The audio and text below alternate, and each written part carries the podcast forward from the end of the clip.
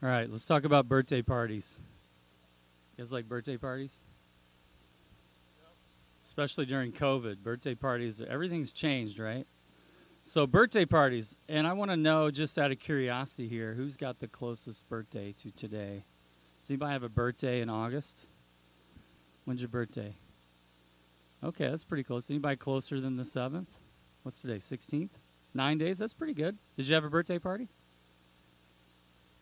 Oh boy, you had to think about it. How old are you? I'm just kidding. Don't answer that, please. Tell me how much you weigh. What's your blood? I'm just kidding. All right. Oh, birthday parties are, are kind of fun and they're interesting, and uh, surprise birthday parties are always fun, aren't they? I've had a couple of those. My wife uh, has done a few of those for me over the years. One time when I turned 40, she uh, every decade she's kind of done some big embarrassing thing. There's another decade coming up here. Got your work cut out for you. Um, I want you to imagine your own birthday party for a minute. I want you to imagine that you go to your, it's not a surprise, you know it's happening. You go to your own birthday party. You walk in, and there's a nice little banner that says Happy Birthday with your name on it. There's balloons everywhere. All your friends are there. Your family's there. You're all like hanging out and you get there, the party's already kind of started, but you walk in and no one says hello, no one says happy birthday, they never sing. In fact, they have a cake for you there with your name on it and everything. But no one ever really acknowledges that it's your birthday. And as the night goes on, you think, all right, it's coming, it's coming, and nothing happens. And they start eating your cake, and they start opening your gifts, even and then everyone just leaves and they actually take your presence with them. That'd be a strange birthday party, wouldn't it? And we're talking about rhythms today. And uh, we're here today, and I'm kind of preaching to the choir, but I know we've got people online watching and others that may see this at some point. But what I just described in that birthday party is what a worship experience a lot of times really turns out to be for the recipient of our worship. Because here's the, here's the reality none of us are here um, for any other reason, hopefully, than to be worshiping God. But what a lot of times we, we get into this trap and this rhythm of, of gathering, of being here, and we believe that we're here for ourselves. And I believe that's the temptation that we face. Now, here's the one thing I want you to remember today is that if you enter into worship to be filled, you will leave empty. But if you enter into worship to be emptied, then you will leave filled. And here's here's the reality today. Worship is about emptying ourselves. It's about giving. This is not our party today. We're not here for us. And and over the next few minutes, you may disagree with me. You may I may make some of you upset. And so listen, don't send your angry emails. Send your angry emails to me. And if you want to know what my email is, I'll tell you later. But uh, you may be you may disagree with what I'm going to say. You may be challenged. I hope that you're challenged. I hope that you think and I hope that you can track with me for the next few minutes because I think that what we're going to talk about today could fundamentally change the way you understand what we're doing here right now at this moment. And I don't want to over understate it, but I believe it's that significant what we're going to talk about here this morning out of the scripture. So, um, it turned out to be a beautiful day. There's a little wind here, but um, thank God for the nice weather. And I just want to say, um, just on behalf of like my family, my wife Ariana, and two of our daughters are here. Just what a privilege it is to to be here today. We just live right across the street in Planters Row. Anybody, any neighbors here today? All right, cool. Good to see you guys. And uh, and so this is our community, and we're just blessed by John and Lindsay. Lindsay and I work together, and uh, I've known John for a long time, and love your pastor. We love them like our family, and so we really are grateful to have them in our lives, and we're grateful to to just have some moments here today, and um, can't wait to share some things with you here today. So let's talk about rhythms for a minute and let's talk about gatherings because, you know, gatherings have become controversial, right? They've become kind of interesting in the situation that we're in. And here's the opportunity that we have right now. We have an opportunity to really going through this whole COVID deal. We have an opportunity to to to reset some things. I believe that God is resetting some things. And let me just stop here and say that, um, that I, through this whole situation and leading up to it, I. Uh, God's been doing a work deep in my life for, for a few years. And when we came into COVID, I feel like it just burst and came alive. And here's the work that He's been doing: is He's taken me personally from being a pessimistic believer to an optimistic believer. And I will tell you that a few years ago, if you were to ask me, do you think that is really working in our culture? Do you believe that, that the church is growing? Do you believe that the Spirit of God is alive? And do you believe that God is doing some great things? I would have said, um, I'm not sure.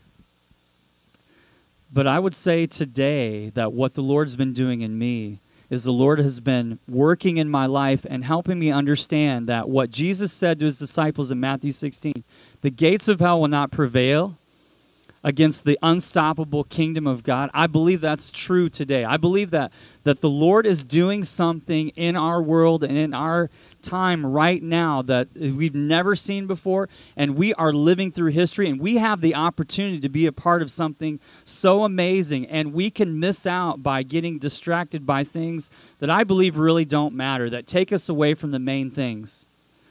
And you know, we've all got our opinions about what's happening. We've all got our different ideas about what is happening around us, about masks, about our government leaders, and about all this stuff. And what I want to say is that the Lord has really taken me to a place where I am asking Him to show me what He is doing because He is doing something amazing right now. And I think one of the most sad things to think about is that we would have our face in the sand and miss what is happening and what God's doing around us because I believe that it's truly remarkable. And we may never see another opportunity like this in our lifetime.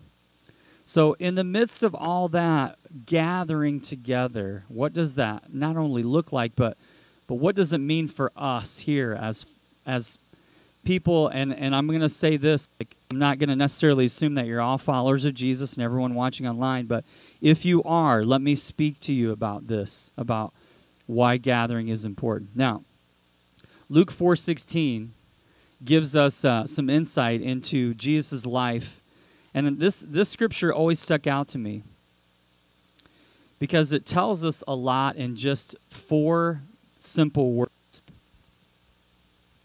And it says this um, it says that. Uh, It says, He went to Nazareth, speaking about Jesus, where he had been brought up, and on the Sabbath he went into the synagogue. Here are the four words as was his custom. Luke 4:16. So he went on the Sabbath day and he went into the synagogue as was his custom. That those four words speak volumes to us about the rhythms of Jesus and our rhythms. As followers of Jesus, we want to be like him. We want to follow him. And so we want to do what he does. Now, we could stop right there and that some ways should be good enough for us because that's what he did. And we need to do the same thing. Now, you could say that's, you know, that's before he died and resurrected. That's old covenant. We could get into some really deep theological ideas here. But let's just step back for a minute. It says it was the Sabbath. There was a rhythm of Sabbath that was established. You know, we see that in the uh, in the Ten Commandments, don't we? Honor the Sabbath, keep it holy, set apart the Sabbath. Okay, so we know that. And again, some people would say, Jeff, that's Old Testament. That's old stuff. We're under grace. We're under the law. We don't have to do that. But let me step back even further that before the law was given, before the Ten Commandments existed, let's go back to the beginning of Genesis when it was all made. And it says that God on the seventh day rested, and he called us as his people to do the same. So we see this rhythm of rest, we see this rhythm of worship, we see this rhythm of taking one day out of seven and setting it apart. We see that from the very beginning, pre law. We see that, and, that is a universal truth, I believe, for, for us as his people, is we are meant to set aside this day to worship him and to focus on him and to think about him. And even though uh, maybe that should be enough for, for a lot of us, it may not be. So let's go a little further. Hebrews, in Hebrews 13, it says this. There, there's a context here that's happening in this passage. And uh, the context is Hebrews is about Jesus as our high priest, and it's about sacrifice. And you know, all of Scripture, it talks about the sacrifice that that was made in the Old Testament, that Jesus made on our behalf. And Hebrews 13, 15 says this Through Jesus, therefore, let us continually offer to God a sacrifice of praise. It says, Let us offer a sacrifice, but let us offer a sacrifice of praise. Now, we read that in our 20th century, 2020 context, but let's go back a minute to the original audience here. The author of Hebrews is saying the sacrificial system did not end with Jesus. Okay, worship is about sacrifice. And so the sacrificial system, when Jesus died, we, you know, the Jewish um, faith today no longer does sacrifice. And we, as followers of Jesus, you know, we don't adhere to those practices. But we still are called to sacrifice. We're called to gather together and to bring a sacrifice of praise through our lives and through our gatherings. And gatherings are super important. So the sacrificial system continued on, but it changed. And there's something about sacrifice. There's something about us offering ourselves to Him. You know, in, in Matthew 10, Jesus said, uh, Whoever is worthy of me will take up their cross and follow me. He says, He who wants to save his life will lose it, but he who wants to lose his life will save it. So, what does that mean? Well, in terms of worship, what that means is we are called to empty ourselves. We are called to empty out our lives so that God can fill us up. And that's the great thing as believers is that we are meant to be filled up with this Holy Spirit of God. We are meant to be filled up with this thing that that leads us to live live a totally different life. It leads us to come here in moments like this for totally different reasons than what other people might expect. Now, I grew up, uh, I don't know if this would relate to you, but I grew up where our family regularly went to, to worship services and worship gatherings. In fact, I live right next to a door to the church in a neighborhood kind of like this. And so um, for a while, we lived kind of a few neighborhoods over, and then I moved right next to the church. And so I'd walk over there on Sunday mornings and Sunday nights and Wednesdays, and whenever we kind of met, I was there. And so, being raised that way, I realized, without even thinking about it, that um, I realized that that that gathering, I felt like more and more, oh, this is good. I get to come and hear some good teaching. I get to come and see my friends and get together. And I suddenly began to fall into this rhythm of believing that this gathering was for me. I thought the birthday party was for me. I thought this was about me so that I could leave and be a, a better person. But see, if we think that way, we got to understand what the scripture says about worship. It's about sacrifice, it's about emptying.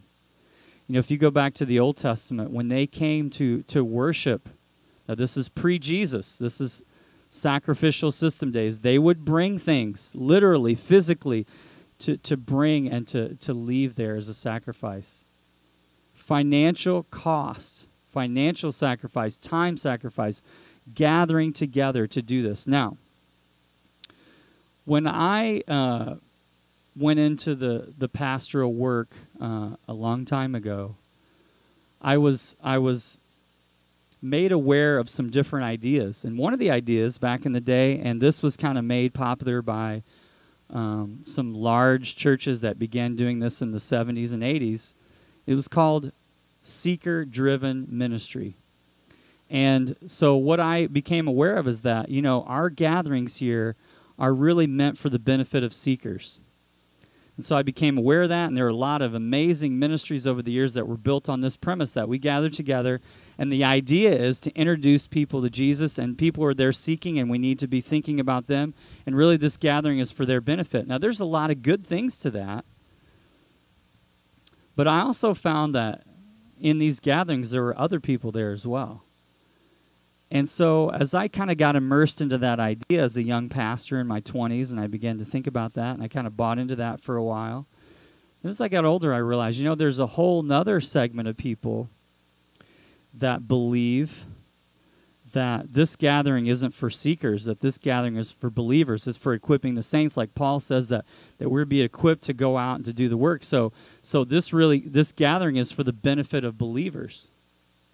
So I thought about that and I'm like, well, yeah, that, that makes sense. And so I had some people here saying, well, this is, is for the gathering. This gathering is for the benefit of seekers. And I had other people saying, no, this, this gathering is for the benefit of believers. And I felt that tension. In fact, I worked at a church for a while that had people on both sides of that. Now that was that that caused some tension sometimes because we had discussions about what we were doing when we gathered here. And some people say, no, we need to really be thinking about people that are seekers, that are that need to come to Christ and, and surrender their lives to Him. And others would say, no, we're not here for that. We're here for believers. We're here for their benefit. We're here to lift them up and to build them up and to and to get good teaching into them so they can go out and change the world. And so while I was thinking about those two things for a long time, I began to think about why are we here? Why do we do this every week? Why are you here right now? What's what's your purpose and point in being here right now at this moment? And if you're watching online, you know, why are you doing this? Why we gathered here together? And I would say to you that something that changed my life forever was understanding that when I gather here, God is not calling me to do this. God's not calling me to do this for me. Now, that may sound completely foreign to your opposite. But hear me out for a second. That this sacrifice that we give, that we're here, that this isn't our party. This is his party, and we're here for him. We're here to actually bless God. And you know what I found is that once that clicked in me, once I began to understand the opportunity once I began to uh, understand the opportunity to gather every week and to not think about my own needs, but to think about His, it changed my relationship with my community of faith. It changed my, my outlook on what I was doing. It changed my perspective and my attitude. It changed my focus. And above all else, it changed my relationship with God because I realized how significant of a change that was that I wasn't here for my own benefit. Now, ironically, when I that shift happened in my life and I began to show up and, and really go vertical, I realized how much that filled me up. That when I emptied myself, then when I wasn't there to go, okay, man, I hope the preacher's good today, because if he's not funny or she's not entertaining enough or whatever it is, if I'm just, you know, not in a good mood, if they don't give me what I need, then I'll just go somewhere else. And I'll just get what I need. And and what's really interesting about that is if you really think about what that is, at its core that's idolatry. Because what idolatry is is idolatry is taking something and using it for your own benefit. It's do it's using something, it's putting something else above God and we can put even these worship gatherings in ourselves, we can put them above who God is. And you know, there's nothing that can help us understand, in my opinion, what it means to, to, kind of drive that selfish motive out of yourself, at least the greatest tool in my life has been marriage. And uh, marriage is one of those things that that's taught me so much about just purging. God has used it to to over the years purge um, my life of selfishness. Now my wife's here, so I got to be really careful. So I got to be good. But you know, over the years, like when I first got married, I I lived in um, a family with with three brothers, no girls. My mom eventually just kind of became one of us. You know what I mean? And it was just like nobody ever cried. There was no we would like sometimes get into verbal and sometimes even physical altercations, but then in 5 minutes it was over.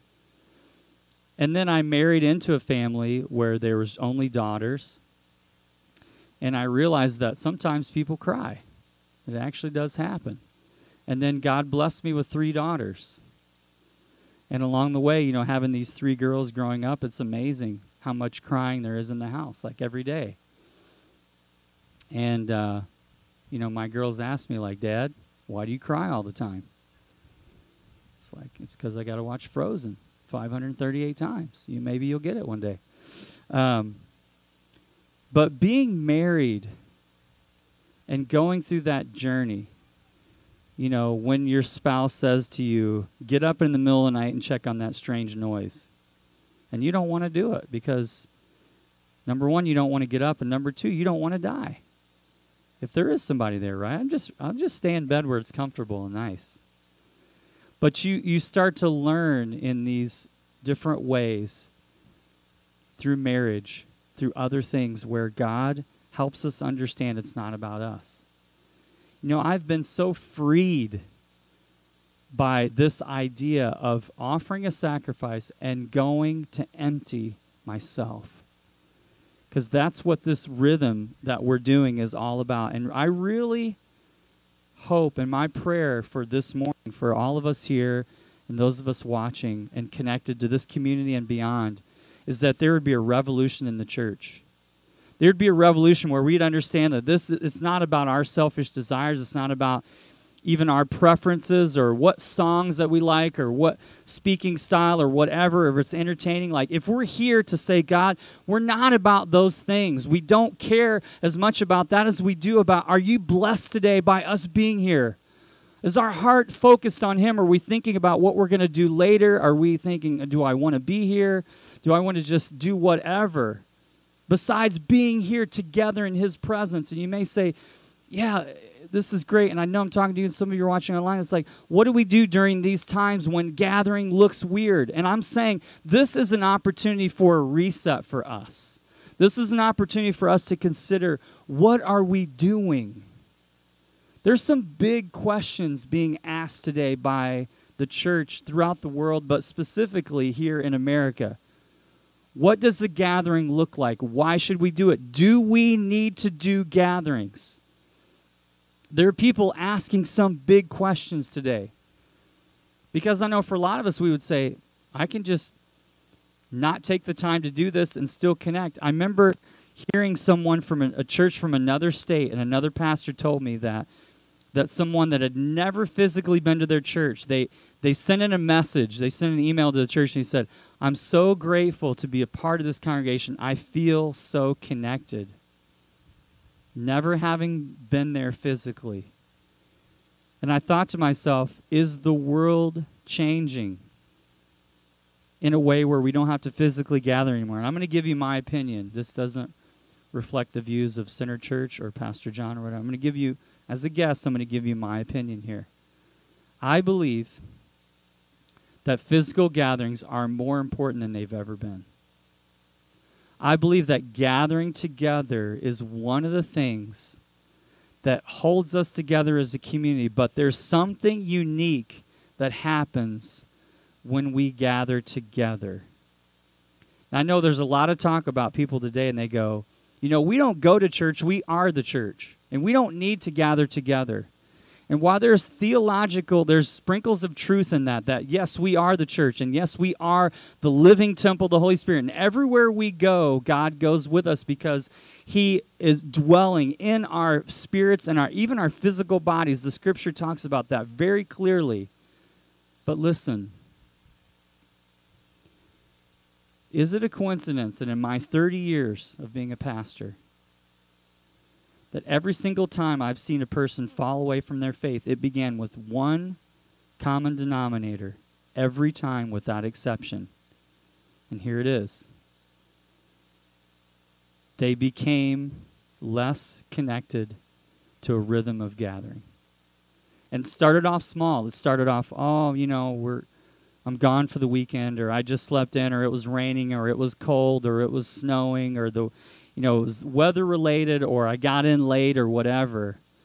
And then it started small. And, and listen, it happens every time. I think about all the students I work with over the years as a youth pastor. And I think of one in particular, one of my favorite students of all the thousands I work with.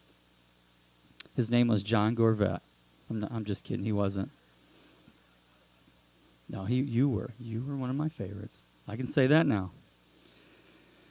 Another student I'm not going to say his name. But he was amazing, talented, charismatic. He had so much going for him. And he graduated and he moved to another state, another city, and I stayed very connected with this young man. And I was a little worried about him. And so I talked to him all the time. And I said, "Are you are you involved in a, in a community of faith? Are you going to church?" "Yep." Going to church. And he would go out and he would play uh, music and travel and things. And he would get back sometimes at 5 in the morning and still be going to church. I'm like, that's amazing. I'm so glad. After a little bit of time, after a couple years, I noticed, yeah, you know, I'm gone this weekend, I'm traveling, I'm doing this. And less and less, he began connecting to a community of faith. He was, wasn't committed, he wasn't involved in, in anything. He wasn't known. And then, fast forward a few years later, completely walked away from his faith. And I could tell you that story a thousand times in different ways. It all started with the common denominator. And I think a lot of times we make excuses and we say, well, you know, we're doing this and we're doing that. We've got this going on in our life. And listen, I can I can relate. I can understand you know, I haven't been a local church pastor for 10 years, and so I didn't get paid to go to church anymore. So I could do whatever I wanted. And I will tell you that a few years ago, I found myself on a Sunday morning in a gym over in Granville at 11 o'clock on Sunday morning watching one of my daughters play volleyball. And I looked at my watch and I realized it was 11 o'clock. My whole life, I'd been in church at 11 o'clock on Sunday morning. And here I am watching my daughter play volleyball. And the Holy Spirit just spoke to me so clearly at that moment and said, What are you doing? Why are you here? And I realized that things like travel leagues have become idols for our families. And I know that may upset some of you and you may think that's terrible and you don't you don't know my situation, but I'm just going to be as black and white as I can here that things like travel leagues and like the NFL and the NBA and the NHL and the MLB, sports and leisure, and all these things that we do for ourselves in themselves aren't bad things. But I believe one of the things that God is showing the church, especially in America, is that we have set apart and set above things, above just getting together to gather for His name because this isn't about us. Because you know what? I mean, any of us can go online, we can listen to great teaching, we can hear great music anytime that we want. But there's something about gathering here together. You know, the author of Hebrews in Hebrews 13 says, Let us not forsake the gathering together, especially as we see the day approaching. Let me remind you something Jesus is coming again. And I believe he's coming soon. Will we be ready? Will we be ready for that moment? And as we as we consider that, as we're going to worship again, I want to remind you of where we started. Is that if we enter into worship to be filled, we're going to leave empty today. But if we've brought our best to this moment and this rhythm that we have, if we bring our best, if we come wanting to be emptied, we'll leave filled up. And I'd love the privilege of praying for you, our community, and Center Church this morning. Father, what a privilege to gather together, Lord. I thank you for the power of your word that reminds us of why we gather. Lord, that um, sacrifice of praise that we offer is so important. It's a part of the fabric of our being. And Lord, through this time of reset, Lord, would you help us to consider why we're here and why we're doing this? It's not for ourselves, Lord. We want to bless you today. And thank you for that truth in Jesus' name. Amen.